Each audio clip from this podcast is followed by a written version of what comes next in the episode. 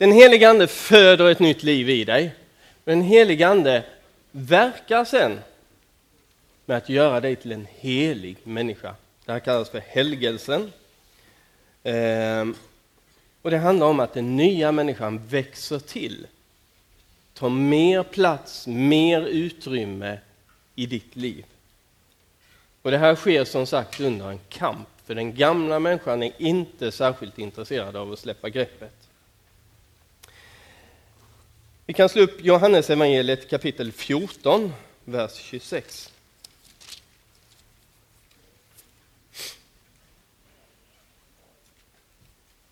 Johannes 14 och 26. Då säger Jesus, men hjälparen, den helige ande som Fadern ska sända i mitt namn, han ska lära er allt och påminna er om allt som jag har sagt er.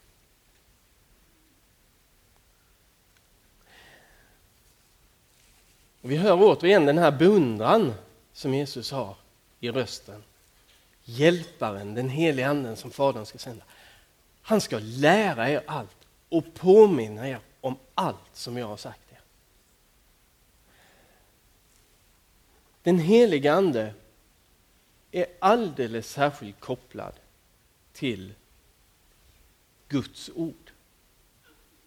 Till det Jesus säger. Ehm, den heliga ande är som vinden, sa Jesus innan. Man vet inte varifrån den, den kommer eller vart den far, men, men man märker den. Eh, och på samma sätt så är det med anden. Man kan inte styra över anden, utan anden är en eh, fri vind, en fri själ som blåser vart den vill. Men vi har ett löfte om att i ordet och i sakramenten så kommer den heliga ande att finnas och verka. Den helige Ande kan finnas och verka på en massa andra sätt och ställen. Eh, och du kan möta Gud i, i, i, naturen och i musiken och på, på tusen olika sätt. Men du har inget löfte om att kunna göra det varje gång.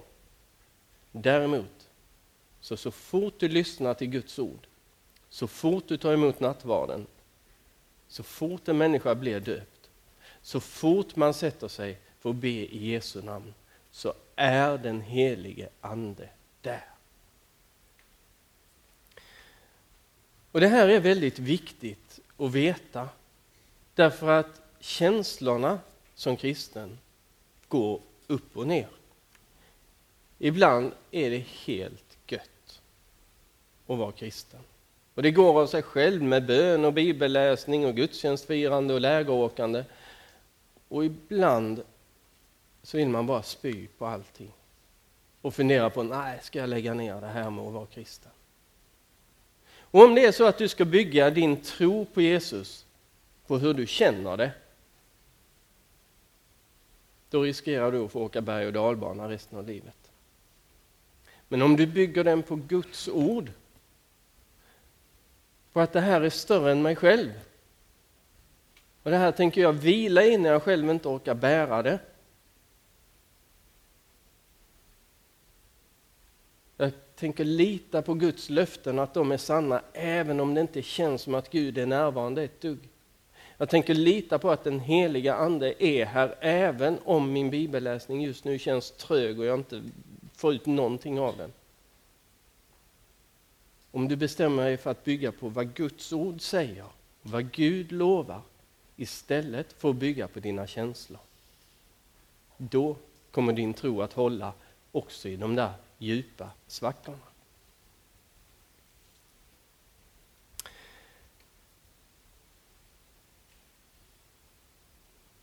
När du håller dig till Guds ord, när den heliga Ande får verka i dig, så är det några saker som kommer att hända av sig själv. Det första är att det börjar växa frukt på dig.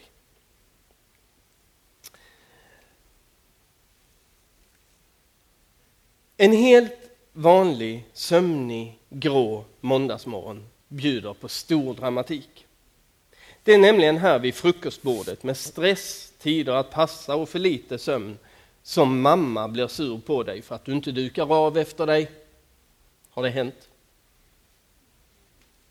Ja, ni kan föreställa er att det kan hända någon annan i alla fall låt oss stanna och se efter vad är det som händer i den här situationen. Vad har Jesus med måndagmorgnar och mammor att göra? Vad ser Jesus och vad gör han? Vad betyder en måndagmorgon ur evighetsperspektivet? Jo, Jesus ser det som händer och gläds. Han har nämligen ordnat världen så att föräldrar fostrar och hjälper sina barn. Människobarn är inte som hundvalpar som får klara sig själva ett par efter ett par månader. Utan vi hör ihop över generationsgränserna. Vi är skapade till relationer över generationerna. När din mamma ser disk som behöver dukas av ser Jesus det underbart goda att hans ordning funkar. Hans tanke levs ut i verkligheten. Här finns en kommunikation över generationsgränserna. Och det blev afton och det blev måndagsmorgon och Gud såg att det var gott. Men Jesus ser också din kamp.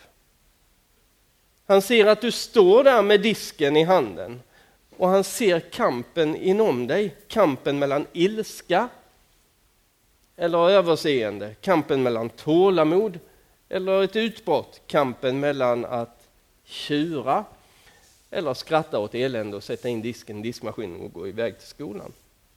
Och Jesus engagerar sig i den kampen inom dig. Han påminner dig om vad han sa när han skulle göra någonting mycket större än att duka av en gång. Han sa, förstår ni vad jag har gjort med er? Ni kallar mig mästare och herre och det med rätta, för det är jag. Om nu jag som är er herre och mästare har tvättat era fötter är också ni skyldiga att tvätta varandras fötter. Jag har gett er ett exempel för att ni ska duka av bordet åt era mammor. Nej, jag har gett er ett exempel för att ni ska göra som jag har gjort med er. Men det är tanken. Och när han säger det, påminner dig om det, och det är ju den heliga ande som rätt vad det är, gör att wow, vänta lite. Då eh, väcker han mycket medvetet ditt dåliga samvete. Och så tänker du, har jag älskat och tjänat mina föräldrar i handling så mycket som Jesus har befallt mig att göra? Och när det dåliga samvetet har väckts, då driver den helige Ande dig att gå till Jesus med din brist på tjänarvilja och säga Jesus, hjälp mig att älska mina föräldrar i handling mer. Hjälp mig att överse med deras fel och brister mer. Hjälp mig att visa dem att jag älskar dem trots allt det arbete de ger mig. Och själv ser du det kanske inte. Men som svar på din bön har den helige Ande låtit en Jesuslikhet börja växa sig större hos dig. I slutändan har en smutsig tallrik med lite flingor på väg till diskmaskinen gjort mer för din helgelse än ett helt pulsläger. Och plötsligt, när du återgår till att brygga ditt morgonkaffe, så ser du honom där i kaffebryggaren. Jesus själv är ju som kaffefiltret som tar hand om det smutsiga, beska och oanvändbara men som låter sitt goda skapade smaksätta vattnet och låta en välbehaglig doft och smak strömma fram. Kan man se Jesus tydligare än i en kopp kaffe en vanlig måndagmorgon?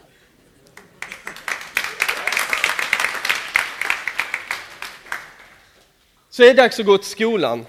Det är fortfarande samma vanliga gråa, trötta måndag. Väl framme så frågar en klasskamrat om du har hört hur en annan klasskompis som du befinner dig i konflikt med, hur den gjorde bort sig i helgen. Naturligtvis vill du veta det. Och då är det dags att stanna upp igen. Vad ser och gör Jesus här? Jo, Jesus ser det goda. Han ser att du och dina klasskamrater är på plats för att utföra det uppdrag som Jesus gav människan i begynnelsen, att vårda skapelsen. Det gör ni genom att utbilda er, arbeta, tjäna er nästa, städa toaletter, bädda sängar, diska, uppfinna nya cancermediciner eller snyta ungar och byta blöjor. Det är måndag förmiddag och det är gott. Men Jesus ser också din kamp och han följer ditt val mellan att lyssna på det kittlande ryktet eller att avbryta och istället börja tala väl om din nästa. Han följer kampen och många gånger kanske han ser dig förlora. Men då engagerar sig Jesus i din förlust genom att påminna dig om den gyllene regeln. Så att du med väckt samvete går till Jesus och ber om förlåtelse för din skvallerlust. Därefter påminner den helige Ande dig om Jesu bud i bergspredikan, att du ska reda upp saker och ting med din broder som du har något otalt med. Under stor vånda söker du upp både din klasskompis för att tala väl om din ovän och sen söker du upp din ovän och försöker försonas. Och plötsligt har Guds rike vunnit terräng. Den heliga Ande har låtit godhetens frukt börja växa fram hos dig.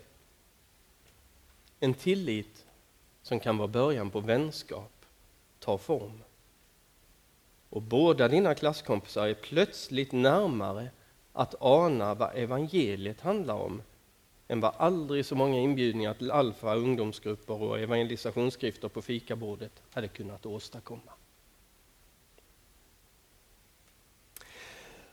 Väl hemma igen efter en lång skoldag så ska du skjutsas till dina klasskompisar eller idrottsföreningen. Det blir konflikt med pappa om att städa rummet och om begränsning av datatiden. Och mitt i allt det här så ska läxorna göras, cykeln och maten lagas, fotbollen spelas, tvn sappas och på något sätt ska man försöka hinna umgås med sina kompisar också. Låt oss stanna upp igen och se, var finns Jesus i allt det här? Vad gör han och hur ska du få tid för honom? Jo, Jesus ser det goda. Att du är en levande människa som fyller din tid med relationer och åtaganden. Och Jesus gläds. Det är okej okay att du är i ett sådant skede av livet när du inte har mer tid och kapacitet till kvalitetstid med Jesus än ett par minuter åt gången. Och när du väl tar de minuterna så är det okej okay att tankarna irrar omkring som en skock får när du vill kunna fokusera på Jesus. Det är ett större bekymmer för dig än för honom. Sätt dig bara hos honom som är den gode herden och be honom samla ihop de virriga fåren. Det finns vila och det finns kraft hos Jesus. Han leder dig till vatten där du finner ro. Men Jesus ser också din kamp att hinna med allting. Då vill den helige Ande påminna dig om att Jesus är Herre också över tiden. Att umgås med Jesus innebär aldrig att man försöker stoppa in ytterligare en sak i ett överfyllt schema. Att umgås med Jesus innebär att man söker sig till tillvarons centrum. Att man låter honom ta makten över sitt liv. Sök först Guds rike och hans rättfärdighet så ska ni få allt det andra också, lyder löftet. Det betyder ett löfte om att också få tid för det andra när man sätter Jesus först.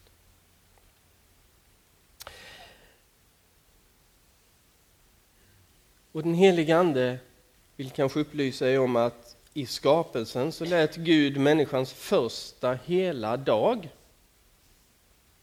vara, vilken då? Vilodagen. Den första hela dagen som människan var med om var en vilodag. Gud gav människan uppdraget att vårda och förvalta och ta hand om den här skapelsen, den här världen, det här jordklotet. Och det började han med genom att låta människan vila. Det var inte en arbetsdag som kom först och sen en vilodag. Det var inte först en arbetsvecka och sen helt utpumpad, dags att vila upp sig. Att vila inför sitt arbete istället för att efter ytterligare ett engagemang helt slut kasta sig på tv-soffan. Det är det bibliska mönstret för kvalitetsvila. Vila först, arbeta sen. Det blir måndagsafton före det blir tisdag morgon. Och det är gott. Och plötsligt ser du Jesus där. I en av dessa minsta som är hans bröder. Du ser honom i en vattenpöl för den speglar himlen.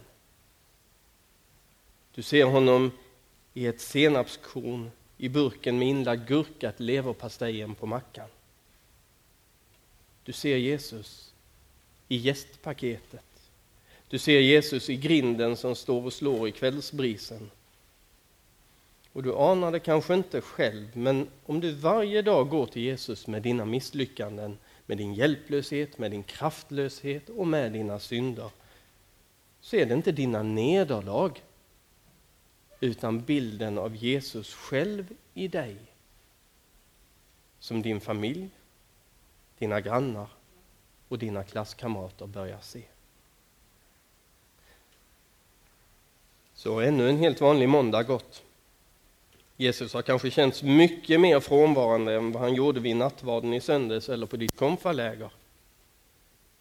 Men du kan jämföra det hela med att sköta en bil. Bilen behöver tankas och servas för att kunna funka i vardagen. Men den rullar ju faktiskt ingenstans när den står på macken eller i verkstaden. Så är det med tron också. Gudstjänster och läger är påfyllning, tankning, service och reparation. Gudstjänster och läger är att Gud betjänar dig. Men det är faktiskt inte där, utan ute i vardagen som tron växer, utvecklas, stärks och kommer någonstans.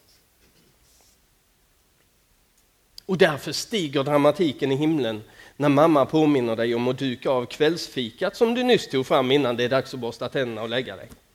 Kommer du bli sur och smälla i dörren? Hur kommer Guds rike att påverkas? Spänningen är olidlig. Det är ju en helt vanlig måndag idag och det är gott.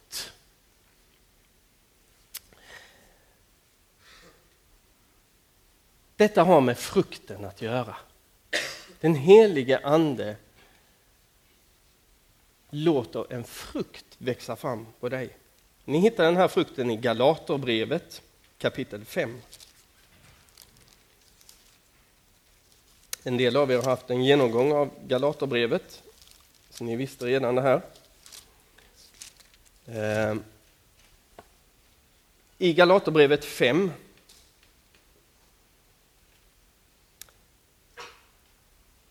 verserna 22 och 23 så skriver Paulus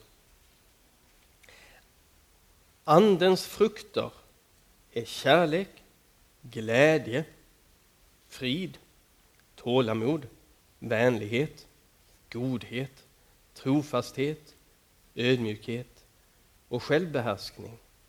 Mot sådant vänder sig inte lagen.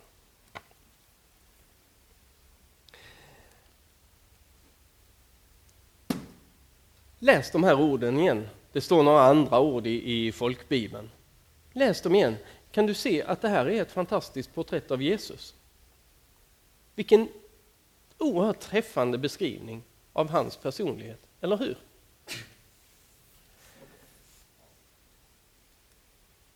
Den nya människan i dig är alltså Andens frukt. Och i, I själva verket så är det ingenting annat än Jesu egen personlighet, Jesu eget sinne, Jesu hjärta som växer i dig.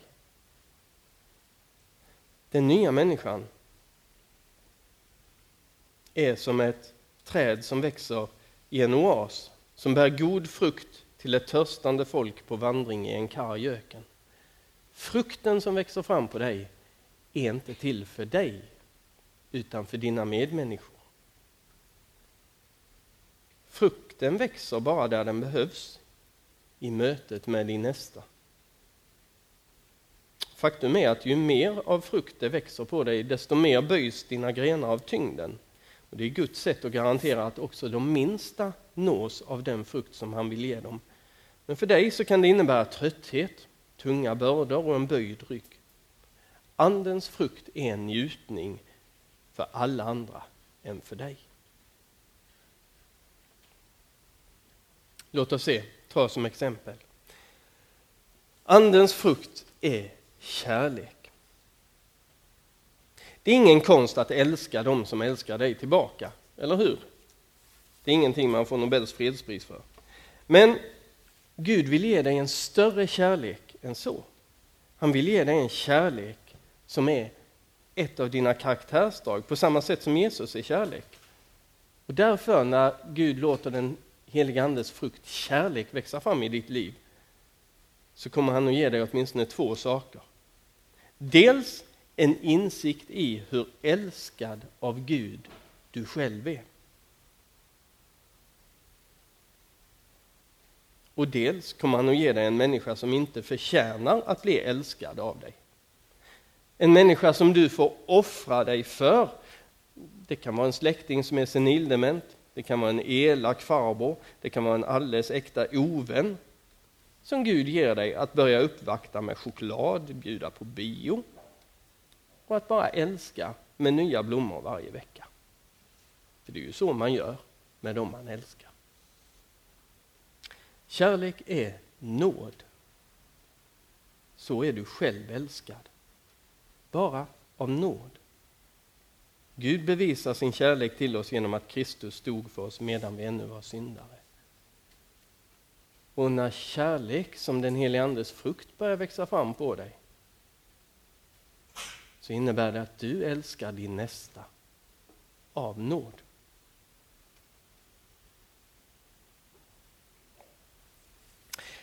Andens frukter är kärlek, glädje. Det är ingen konst att vara glad när livet leker, eller hur? Men Gud vill göra dig till en människa som har glädje som ett personlighetsdrag. Som är glad på samma sätt som Jesus är glädjen själv. Och därför kommer han att ge dig åtminstone två saker.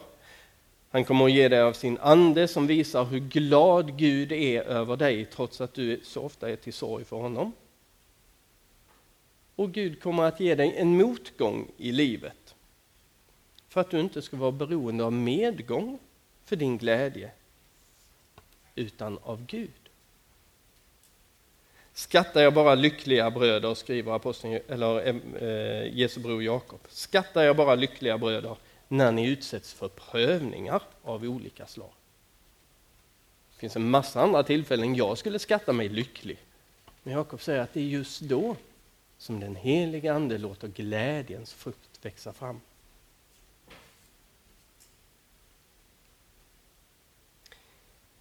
Andens frukt är kärlek, glädje, frid. Det är ingen konst att äga frid när allt är lugnt i livet. Men Gud har större tankar än så för dig. Han vill göra dig till en Jesusklon. En människa som utstrålar så mycket frid att stormen lägger sig. Därför kommer han ge dig två saker. Han kommer att ge dig en grundfrid som världen inte kan ge, men som kommer att växa fram genom erfarenheten av att Jesus är den som har makt över alla stormar. Och han kommer att ge dig en osäker framtid för att din tillit till honom ska växa och friden spridas till andra. Jesus säger, frid lämnar jag kvar åt er, min frid ger jag er. Jag ger inte det som världen ger. Känn ingen oro och tappa inte modet.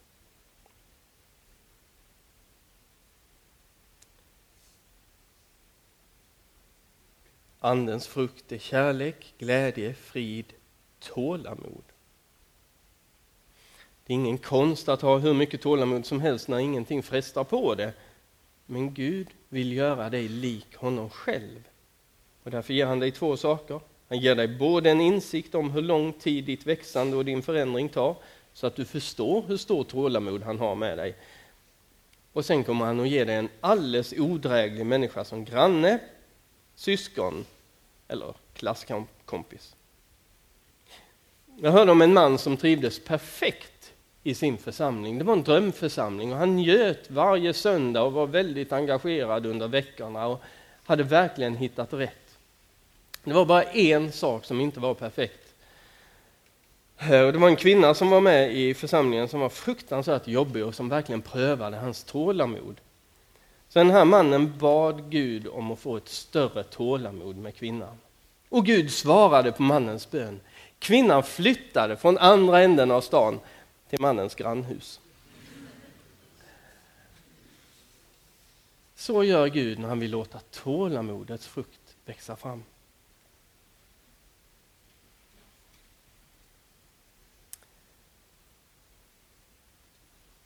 Andens frukt är kärlek, glädje, frid, tålamod, vänlighet.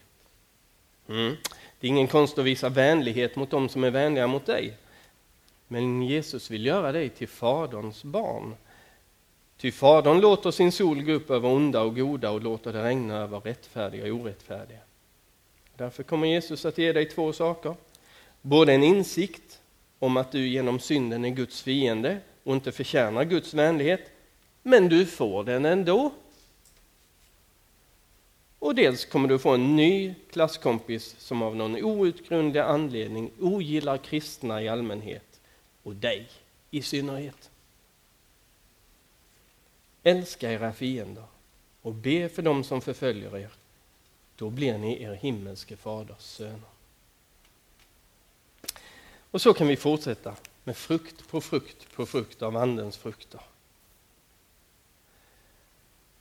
Den heliga Ande håller på att bygga ett tempel av dig. Ett heligt tempel där Gud själv har sin boning. Naturligtvis duger bara det bästa virket. Därför kommer Anden hela tiden att arbeta med dig att göra dig till en helig människa. Att det heliga får större och större plats. Och Det betyder att samtidigt som livet växer till i dig så måste döden i dig dö. En staty formas när konstnären hugger bort det som inte liknar statyn, eller hur? På samma sätt så formas en kristen när Guds ande hugger bort det som inte liknar Jesus. Och det gör ont. Men det är gott. Tv-programmet Paradise Hotel är ett märkligt fenomen. Om man skulle bygga ett samhälle på värderingarna som belönas där så skulle det samhället ganska snart bli Hells Hotel. I samma passage som Paulus talar om Andens frukt så har han en träffande beskrivning av vad som krävs för att vinna Paradise Hotel. Kolla i Galaterbrevet 5.19. Vad köttet ger är lätt att se. Otukt, orenhet, liderlighet, avguderi, trolldom, fiendskap, strider, ofördragsamhet, vrede, intriger, splittringar, kätterier, maktkamp, dryckenskap, utsvävningar och annat av samma slag. Än en gång varnar jag er, de som gör sig skyldiga till sådant ska inte få del i Guds rike. Okej, ta bort alla de grejerna av Paradise Hotel. Vad är kvar? Lata dagar på stranden.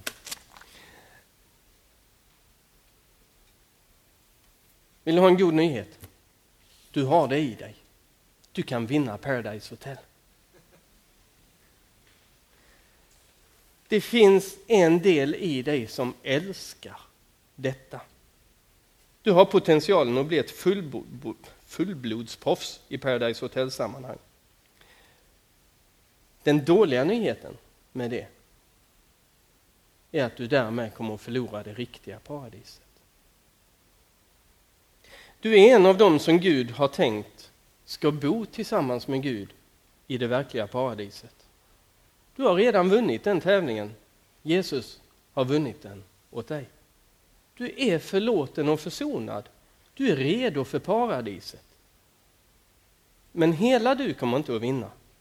Den gamla människan kämpar intensivt mot den nya. Det är bara ödmjukhet, trofasthet, tålamod, trohet och barmhärtighet och så vidare som kommer att ärva himmelriket och paradiset. Du är en av dem som Gud har tänkt ska göra himlen till ett paradis. Han övar dig genom att låta dig verka för att göra jorden mer lik paradiset. Gråa dagar med motighet, tristess och öken och långsamhet. Det är de dagarna som evighetsvarelsen kämpar, övas, växer till och formar. Han ger dig i uppgift att göra din vardag lik hans paradis så att inte ännu fler slås ut utan kommer med och vinner första priset, ett hem i det verkliga paradiset. Och därför så står varje människa som vill vara en kristen vid en krigsfront. Den nya människan är kanske liten och svag, men hon är en survivor. Mata henne. Ju mer den nya människan växer till, desto större blir fronten mot Paradise Hotel-människan i dig. Den nya människan är Jesu plantering av en motståndsrörelse inifrån, bakom fiendelinjerna. Synden är ett uppror mot Gud, men vi är frälsta från upproret mot Gud och har bytt sida. Vi kallar det till ett nytt uppror. Vi kallar det att göra uppror mot upproret. Ödmjukhet är uppror mot högmod, egoism och kärlekslöshet. Trohet är uppror mot lögn, svek och trolöshet. Barmhärtighet är uppror mot girighet och hat. Uthållighet är uppror mot ofördragsamhet.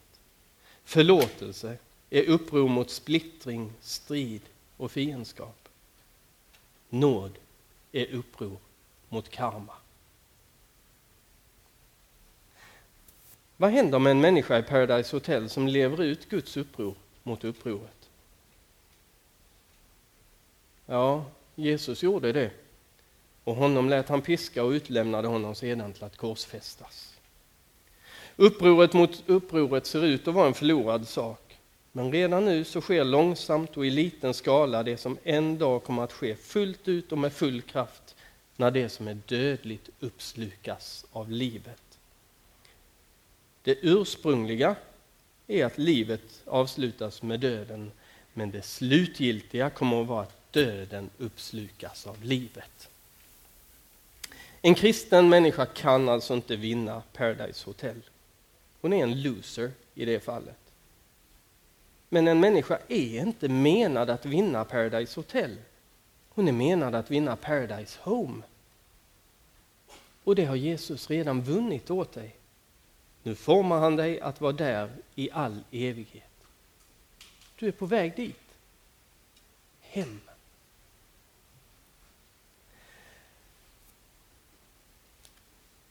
Till sist vill jag avsluta med att säga några ord om den andra saken som den heliga Ande låter växa fram på dig. Den första var frukten. Den andra saken som den heliga Ande låter växa fram hos dig är gåvor. Den heliga Andes gåvor, eller nådegåvorna, ska jag säga någonting om på fyra minuter. Vi kan slå upp Andra Mosebok kapitel 31.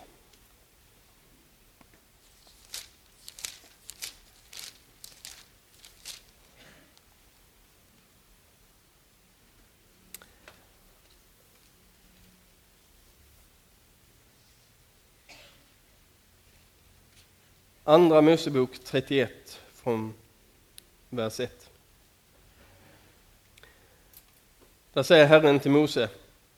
Jag har utvalt Besalel, son till Uri, son till Hur, av Judas stam och fyllt honom med gudomlig ande, med insikt, förmåga och kunskap och allt slags hantverksskicklighet, så att han kan tänka ut konstfulla arbeten och utföra dem i guld och silver och koppar.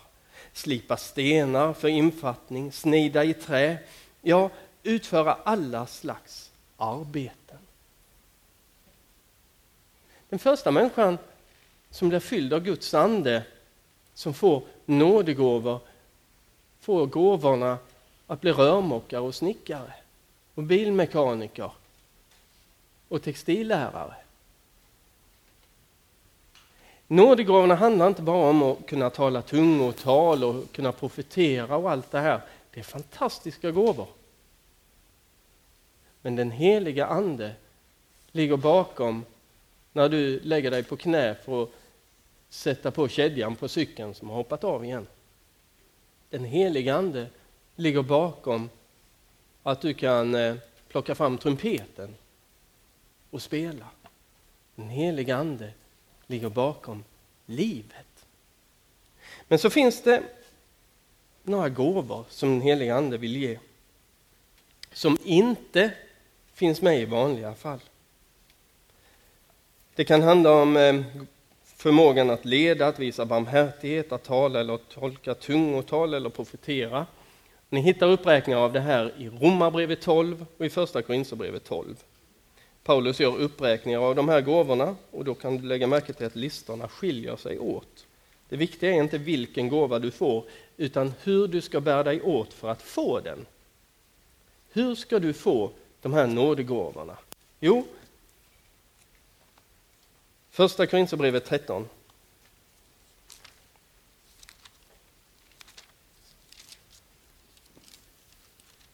Ja, jag har två minuter kvar. Det är lugnt. Första Korinthierbrevet 13. Här säger Paulus. Läs 12.31. Sök vinna de nådegåvor som är störst och då ska jag visa er en väg som är överlägsen alla andra. Om jag talar både människors och änglars språk men saknar kärlek är jag bara ekande brons, en skrällande symbol. Och så kommer hela den här kärlekens höga visa som Paulus avslutar med. Nu består tro, hopp och kärlek dessa tre och störst av dem är kärleken. Sträva efter kärleken men sök också vinna de andliga gåvorna, helst gåvan att profetera. Detta är vägen att få Andens nådegåvor älska. Älska din nästa.